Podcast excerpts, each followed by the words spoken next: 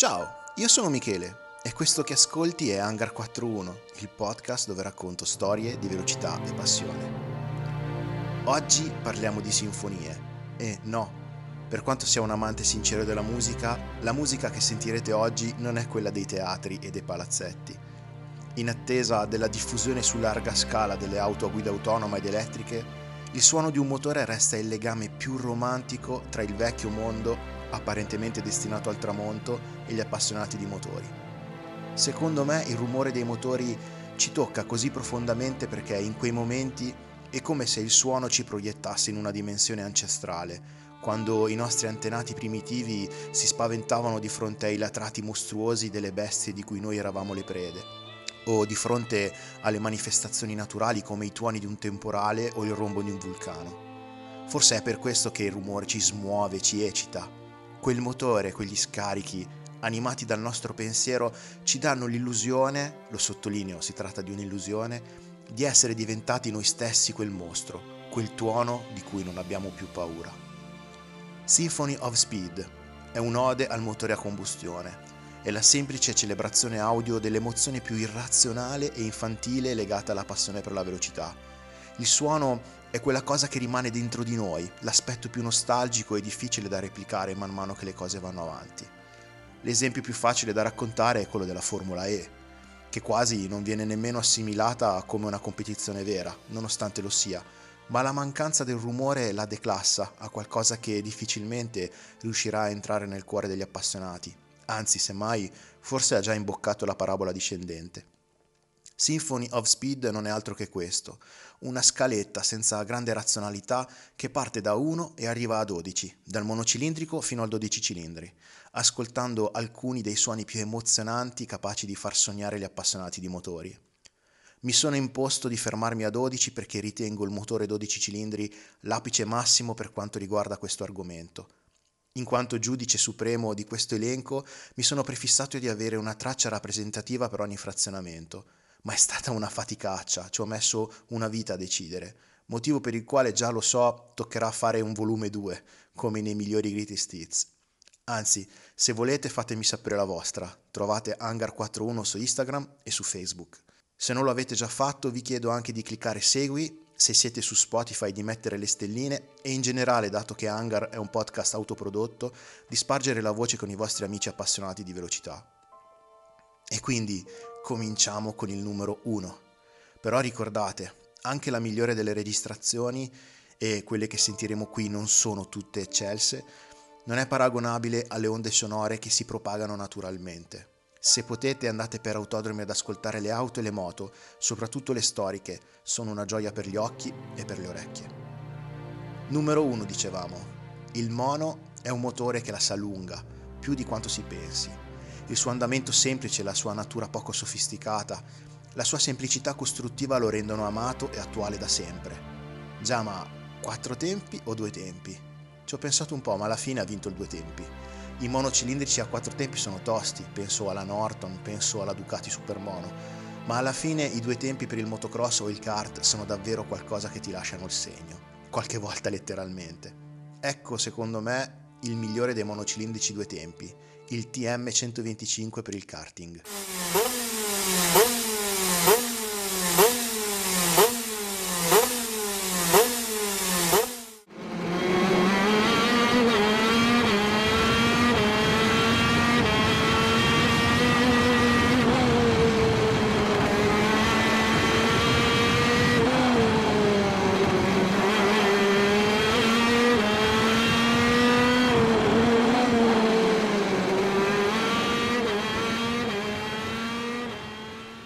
Se per il monocilindrico ho avuto qualche dubbio, per il bicilindrico sono andato abbastanza a colpo sicuro, andando a prendere un motore che più che un motore è una corrente spirituale. Anche qui qualche due tempi degno di nota avrebbe meritato, ma ho preferito premiare la storia e il carattere di una vera e propria icona del motorismo.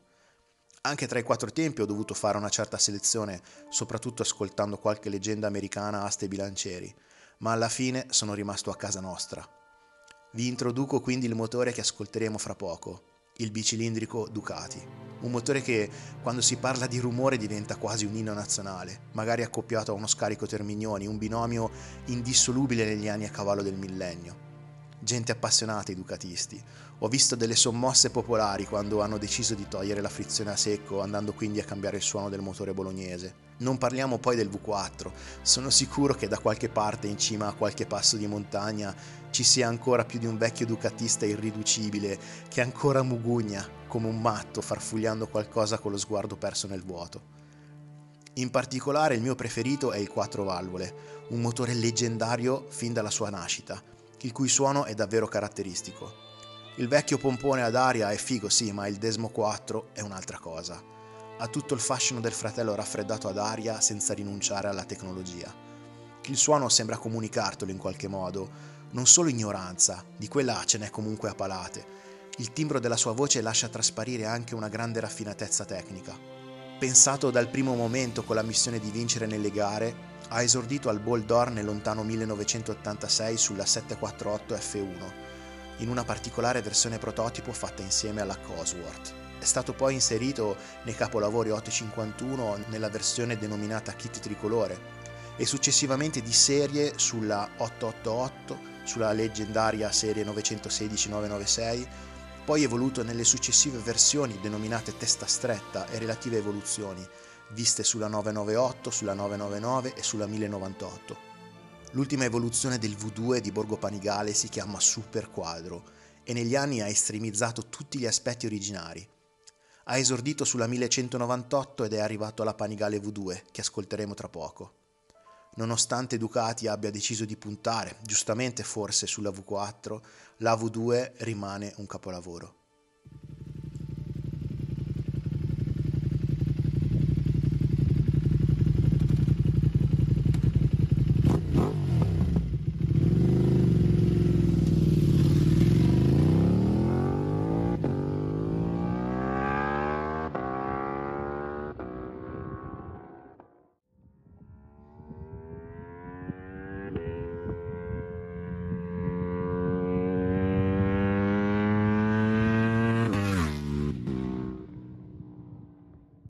E siamo al 3.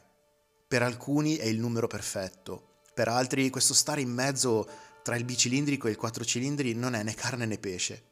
Non tantissimi si sono cimentati nel motore 3 cilindri, ma quei pochi che si sono impegnati hanno sicuramente seminato emozioni in varie generazioni di appassionati. Triumph, Laverda, più recentemente Yamaha, Honda con le strepitose due tempi da corsa, ma secondo me soprattutto MV Agusta ha fatto suonare note davvero melodiose. E non parlo tanto delle MV moderne, ma ovviamente delle mitiche moto da Gran Premio anni 60. Il motore 3 cilindri nacque per contrastare la carica dei costruttori nipponici quando il vecchio 4 cilindri non ce la faceva più. L'artefice di questo nuovo motore è stato il conte Domenico Agusta, che desiderava una moto più leggera e agile, dovette convincere i suoi tecnici Mario Rossi, direttore dell'ufficio tecnico, e Arturo Magni, responsabile storico del reparto corse, che inizialmente non erano troppo convinti. Il pilota incaricato di sviluppare il motore, inizialmente in cilindrata 350 e poi aumentata gradualmente fino a 500, era un giovane emergente bergamasco che avrebbe fatto strada, Giacomo Agostini. Questa moto e questo motore si legarono indissolubilmente alla carriera di Ago, che grazie alla tre cilindri portò a casa la bellezza di 13 titoli mondiali, di cui 7 consecutivi in 500 tra il 66 e il 72 e 6 in 350.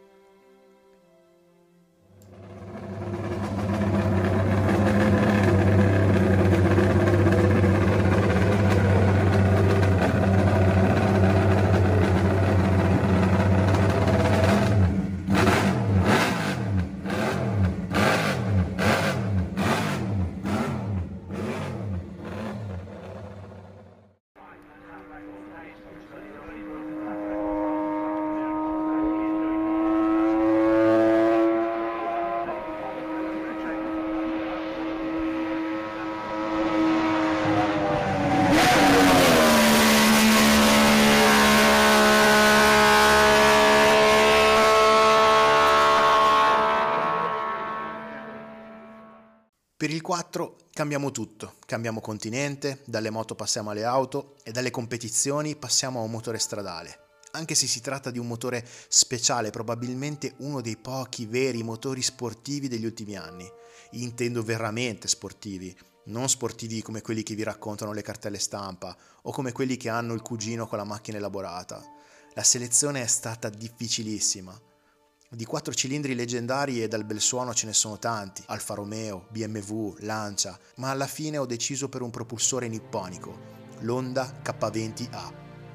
Probabilmente esistono più K20 swappati nei cofani delle Lotus, delle MX5, sulle kit car, sulle auto da corsa di ogni genere, che K20 alloggiati nei cofani di vetture Honda di serie. E perché c'è questa febbre per i motori Honda, iniziata ormai tanti anni fa con i mitici B16 e poi con i B18 e infine con l'F20, il motore dell'S2000? Perché sono dannatamente buoni sono relativamente leggeri, girano molto alti come dovrebbe fare ogni motore sportivo che si rispetta e nonostante questo sono estremamente affidabili. L'affidabilità, l'efficienza e la relativa semplicità costruttiva sono accompagnati dall'effetto speciale che ha reso famosa la Honda, il VTEC, quel dispositivo che agendo sul controllo dell'alzata valvole permette a un certo numero di giri l'ingresso di una maggiore quantità d'aria con il relativo aumento di potenza e numero di giri. Il K20 è la massima evoluzione dei motori VTEC per ciò che concerne il suo utilizzo stradale nella configurazione aspirata.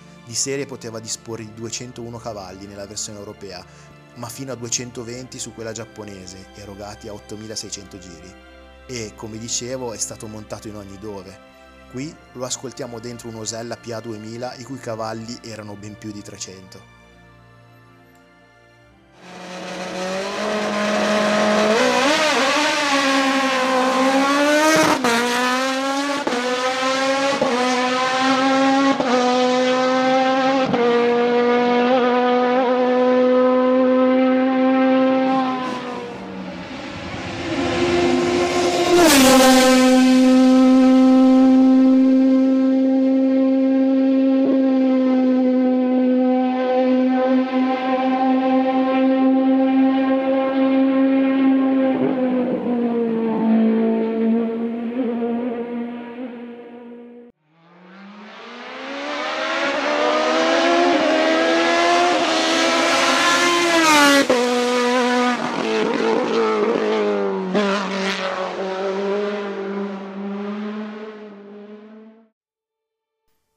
Per il 5 cilindri sono stato a lungo combattuto se farvi sentire il V5 della Honda RC211V da MotoGP, ma dato che il 4 cilindri è stato un Honda, diamo una possibilità anche agli altri, poverini. Beh, poverini un cazzo, direbbe qualche appassionato Audi, perché se c'è una casa costruttrice che sul 5 cilindri ha costruito gloria e successi, questa è soprattutto la casa dei quattro anelli. La storia del suo motore 5 cilindri in linea è piuttosto conosciuta, da un lato ci sono i modelli stradali su cui è esordito nel 1977. La prima fu la Berlina 100. Bisogna ricordare poi le quattro stradali e soprattutto merita una menzione la famosa RS2, la veloce station wagon ad alte prestazioni sviluppata insieme alla Porsche sulla base dell'inossidabile Audi 80. Sulle stradali, dopo qualche anno di V6 e V8, è tornato negli anni 2000 per equipaggiare le vetture ad alte prestazioni RS sul pianale piccolo, TT, A3 e SUV compatti derivati. Quando parliamo di rumore e di competizioni però viene in mente il 5 cilindri Audi sulle gruppo B e sulle IMSA, un mostro di potenza e nonostante il turbo un suono mozzafiato, assolutamente e indiscutibilmente legato all'Audi, un vero e proprio marchio di fabbrica.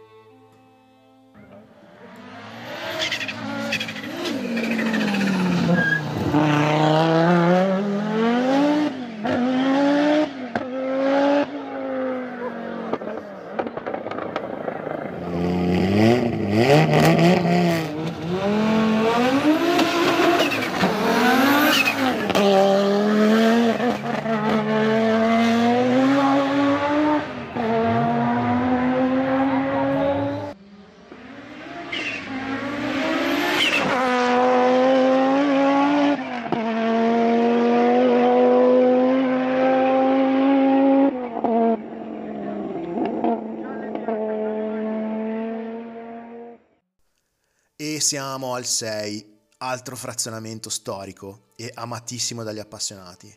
Dai, provate a indovinare, cosa ascoltiamo? il V6 Ferrari della Stratos, il 6 in linea BMW, il V6 dell'Alfa Romeo, l'RB26 della Nissan, il 2JZ della Toyota, il Porsche, tutti motori eccezionali dal suono fantasmagorico, uno più bello dell'altro, ma non sarà nessuno di questi. Ho deciso di dare la precedenza a un motore da corsa ed è anche quello che non ti aspetti perché mi piace uscire dagli schemi per sorprendervi e magari farvi scoprire qualcosa che non conoscevate.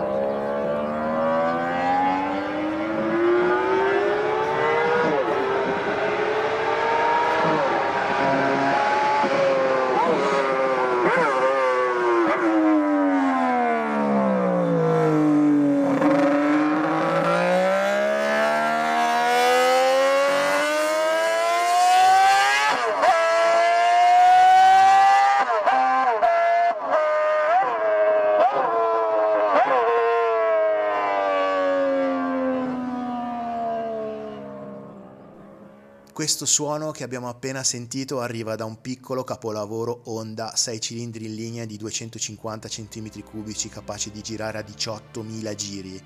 Un quattro tempi, eh, non so se è chiaro.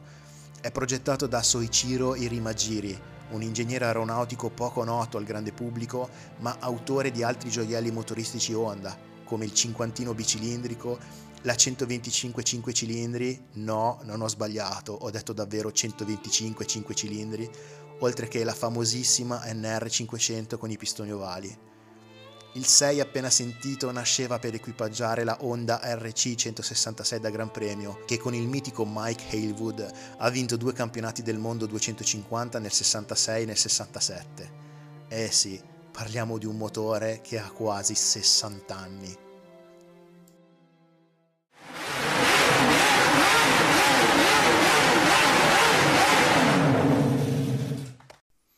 Dopo il 6 andiamo all'8, perché se avete un 7 cilindri probabilmente avete un V8 con qualche problemino. Secondo me il V8 è il frazionamento per eccellenza.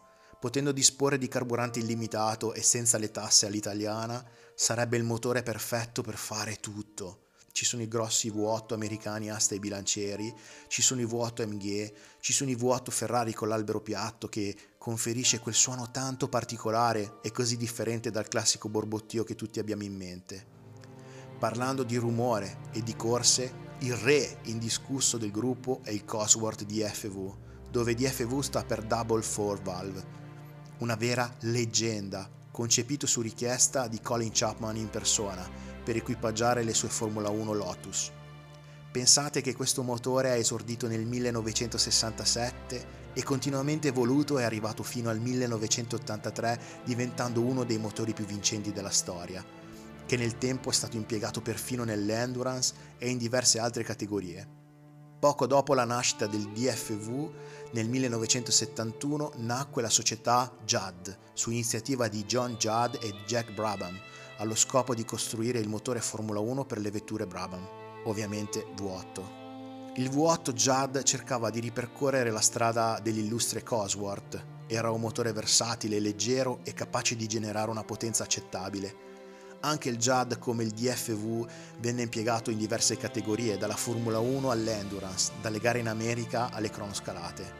Ed è proprio dalle cronoscalate che arriva il protagonista del punto 8, per la precisione dalla silhouette BMW dell'indimenticato pilota tedesco Georg Plaza, 3,4 litri, 570 cavalli, 12.000 giri. Approfitto di questo motore per parlare solo adesso di uno degli aspetti che forse più di ogni altro rende un suono più bello dell'altro, ed è la complessità del suono, quel miscuglio di frequenze, quella sovrapposizione di tonalità che fa la differenza tra un banale rumore e una vera sinfonia. Ne parlo proprio ora perché il JAD appartiene a quella categoria di motori in cui questa complessità è davvero estesa. Parte dal basso ed evolve, evolve fino a 12.000 giri, come se diversi motori suonassero contemporaneamente uno dentro l'altro. È difficile da spiegare, bisogna sentirlo.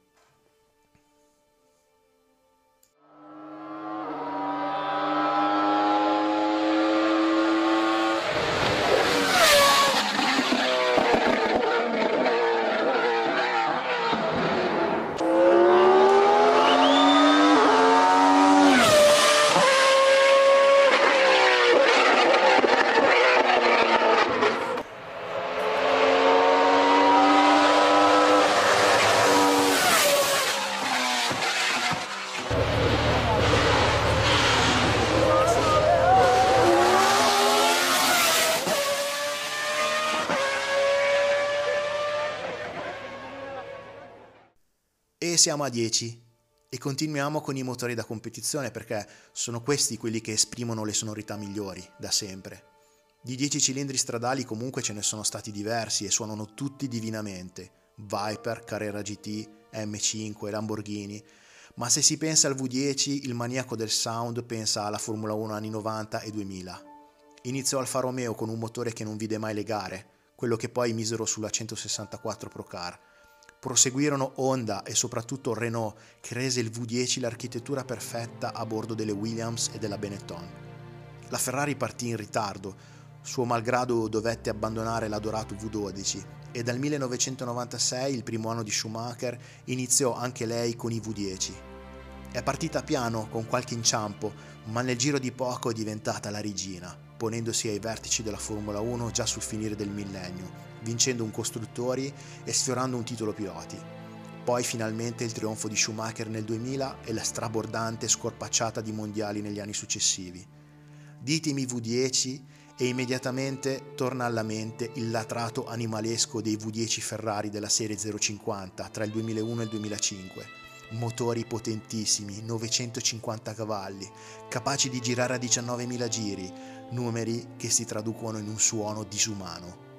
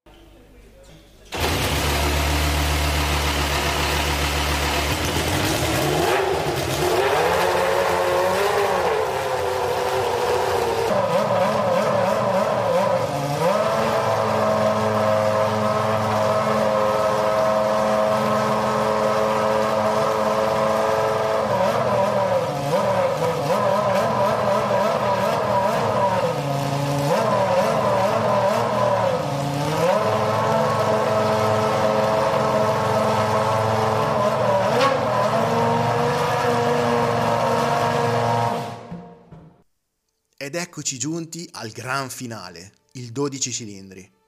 E qui, da grande, grande, grande appassionato di 12 cilindri, voglio volontariamente provocarvi e far incazzare qualcuno. Il 12 cilindri nasce come motore aeronautico. Se avete presente il pezzo dedicato alla Coppa Schneider, avete sentito le storie di Curtis, Rolls-Royce e Fiat.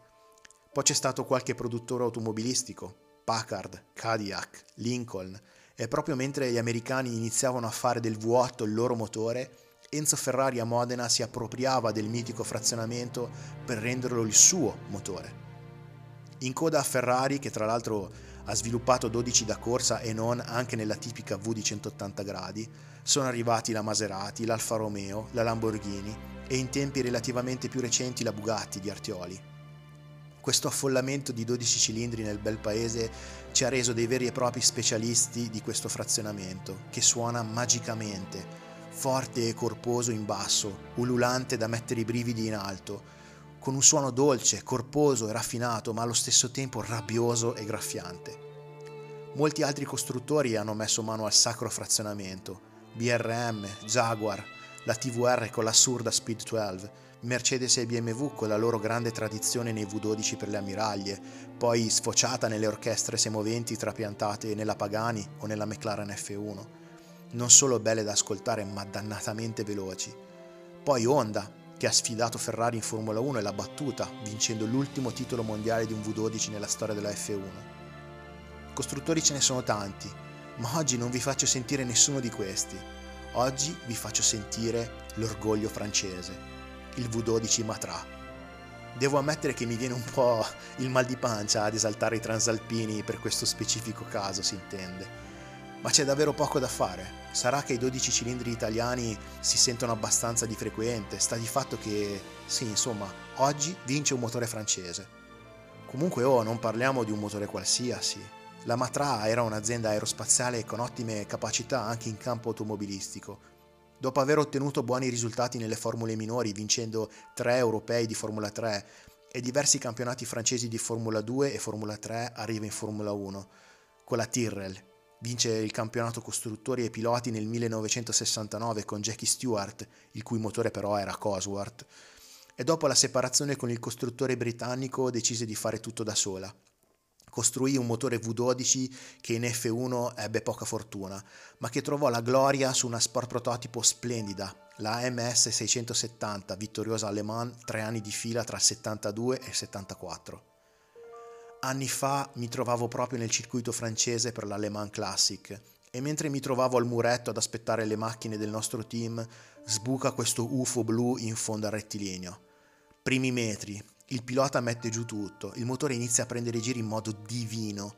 Io guardo incuriosito con approvazione. Il motore si allunga con una progressione orchestrale e non potevo sapere che era solo il preludio all'orgasmo sonoro che mi sarebbe toccato da lì a pochi secondi.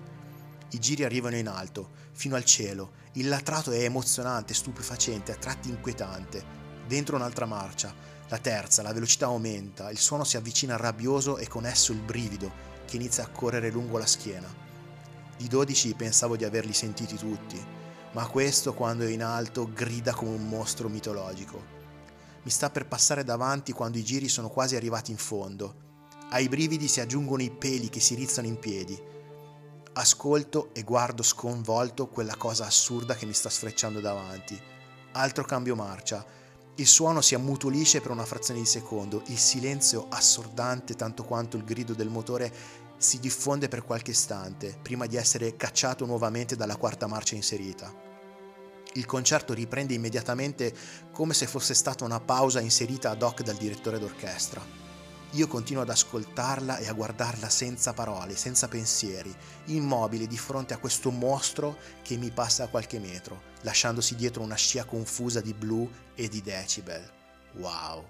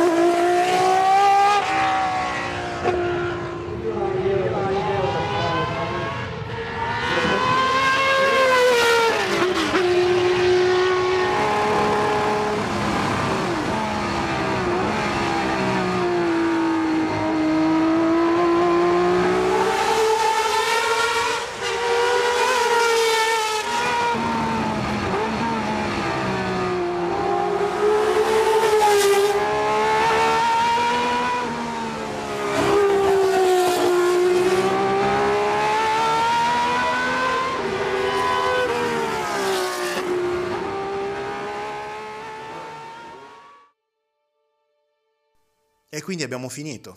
O no? Dai, c'è spazio per una bonus track. In fondo, chi l'ha detto che in questa playlist debbano esserci solo motori a pistoni? E i rotativi dove li lasciamo? La bonus track è la Mazda 787B. Secondo me, e non solo secondo me, è la massima espressione sonora espressa da un motore Wankel. Vince, ma di pochissimo sugli altri esponenti del gruppo. Per rimanere in casa Mazda, il sound della RX7 è arricchito dalla presenza del turbo che nelle versioni modificate dai tuner suona in maniera strepitosa. C'è ovviamente la RX8, anche se come in tutto il resto è surclassata dalla sorella più vecchia, anche sotto l'aspetto dell'audio. Tra le macchine da corsa c'era anche il motore del concept Furai, sfortunatamente andato a rogo, ma che suonava in modo spettacolare. Da ricordare anche il rotativo della Norton, che sicuramente non avrebbe sfigurato. Alla fine ho messo la 787B per tutta una serie di ragioni acustiche, ma anche perché accidenti è una gruppo C e ha vinto a Le Mans con un motore esotico e last but not least era anche tremendamente bella.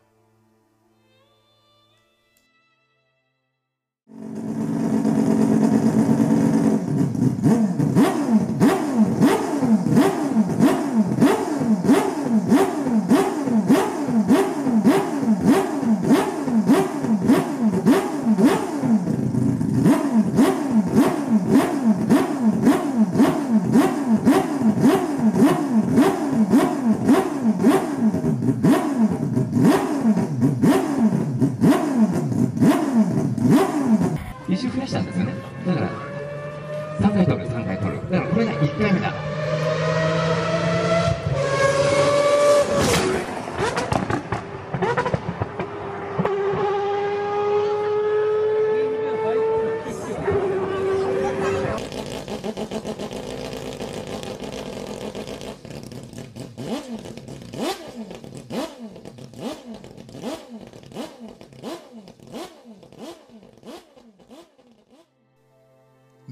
Stavolta abbiamo finito davvero. Spero che questo episodio vi sia piaciuto. Come sempre vi saluto e vi ringrazio.